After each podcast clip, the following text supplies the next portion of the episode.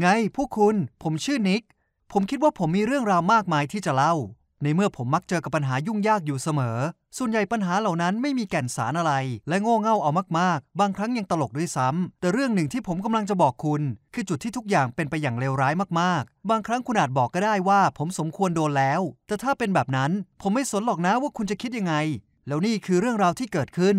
ผมบอกคุณได้เลยว่า ผมไม่เคย และแม้แต่จะถูกเรียกว่าเป็นคนดี อย่างน้อยพ่อแม่ผมก็เป็นคนพูดแบบนี้ เพราะผมก่อปัญหาให้พวกเขามาตลอดหลายปี พวกเขาทำงานหนักมาก ดังนั้นเราก็เลยไม่ค่อยมีเวลาอยู่ด้วยกันเท่าไหร่ แต่ก็นั่นแหละ ผมก็ไม่ได้ต้องการพวกเขาเหมือนกัน ผมแค่ใช้ชีวิตอย่างที่ตัวเองต้องการ และทุกคนก็เกลียดที่ผมเป็นผม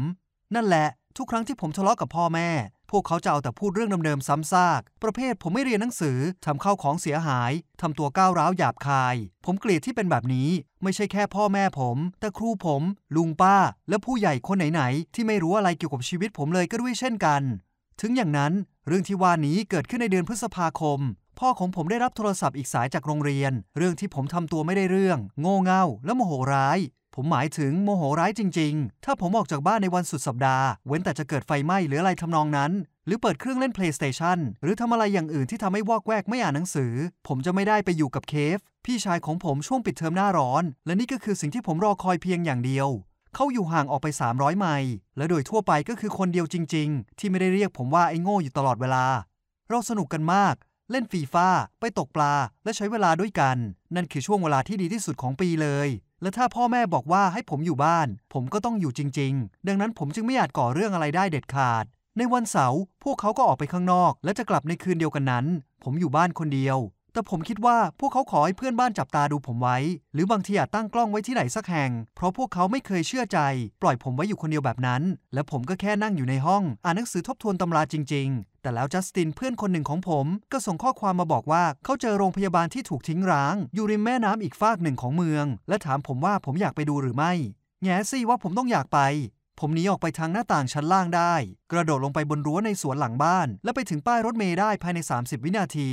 ผมอ่านหนังสืออยู่ราวชั่วโมงครึ่งแล้ว ซึ่งนี่ยิ่งทำให้ผมแทบจะบ้า ขอเล่าแบบรวบรัดเลยนะ ผมไปที่นั่นเจอจัสติน และระหว่างทางไปโรงพยาบาลร้างที่ว่า เราก็เห็นชายคนหนึ่งอยู่ในแม่น้ำดังนั้นก็คือเรื่องทุกอย่างเกิดขึ้นที่ริมอ่าว ที่นั่นมีสะพานไม้ที่อยู่ต่ำมาก และยังเก่าสุดๆ แล้วผมก็จำเงาของคนที่อยู่ในแม่น้ำได้ ว่านั่นคือตาแก่ชาลี เขาเป็นเหมือนเซเลบท้องถิ่นของบ้านเรา ผู้ชายคนนี้อายุร้อยปีแล้ว แบบหนึ่งร้อยจริง ๆ เลยนะ แต่ยังคงปั่นจักรยาน เป็นนักวิ่ง กระตือรือร้นไปหมด และยังเป็นบุคคลอันทรงเกียรติของเมืองของเราเรื่องอะไรทำนองนั้นแหละ เขาเป็นนักว่ายน้ำด้วย แต่ณตอนนั้นผมว่าผมเห็นเขากำลังจะจมน้ำจัสตินนิ่งค้างไป เพราะเขาสับสนและไม่รู้ว่าต้องทำอย่างไร ขณะที่ผมพุ่งไปที่แม่น้ำและกระโดดลงไป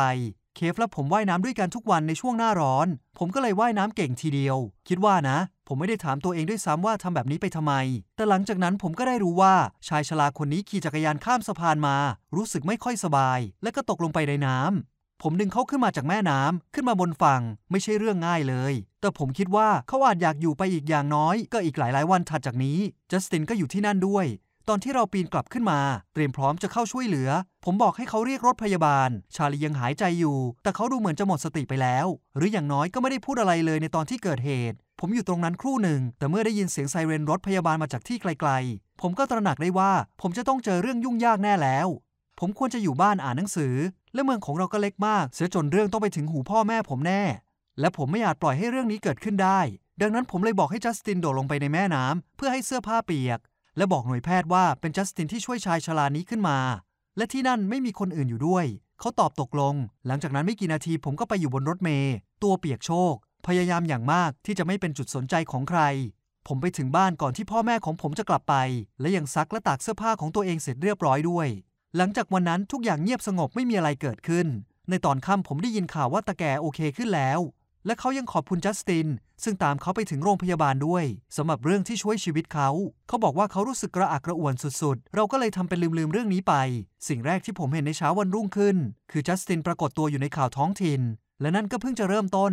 ด้วยความที่ชาลีทั้งอายุมากและเป็นคนดัง แล้วยังฟื้นตัวได้เร็ว เหมือนไม่มีบาดแผลหรืออาการบาดเจ็บอะไรเลย ตอนนี้ทุกคนเลยมองว่าจัสตินเป็นฮีโร่และเขาก็ไม่ได้รู้สึกไม่ดีอะไร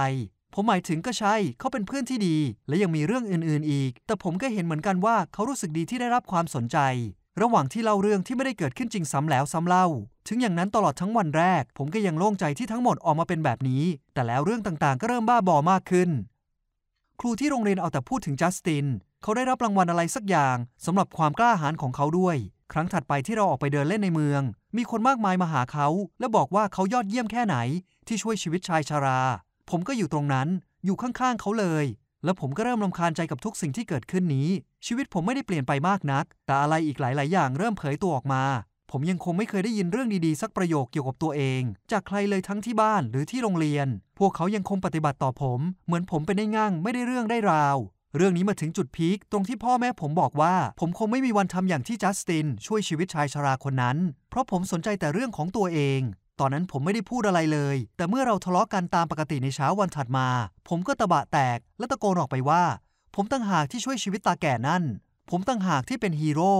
ผมเสียใจทันทีที่พูดออกไป เพราะผมจะไม่ได้อะไรเลยจากเรื่องนี้ ยิ่งไปกว่านั้นยังจะไม่ได้ไปหาพี่ชายผมตลอดหน้าร้อนด้วย แต่ผมก็แค่รู้สึกว่าเรื่องนี้มันน่าขันจริง ๆ พ่อแม่ผมไม่เชื่อผม พวกเขาบอกว่าผมแค่พยายามจะรับความดีความชอบที่ผมไม่ได้ทำแล้วผมก็ไม่เคยทำอะไรที่น่าภูมิใจเลยด้วย ผมก็เลยทำอะไรไม่ได้นอกจากยอมรับ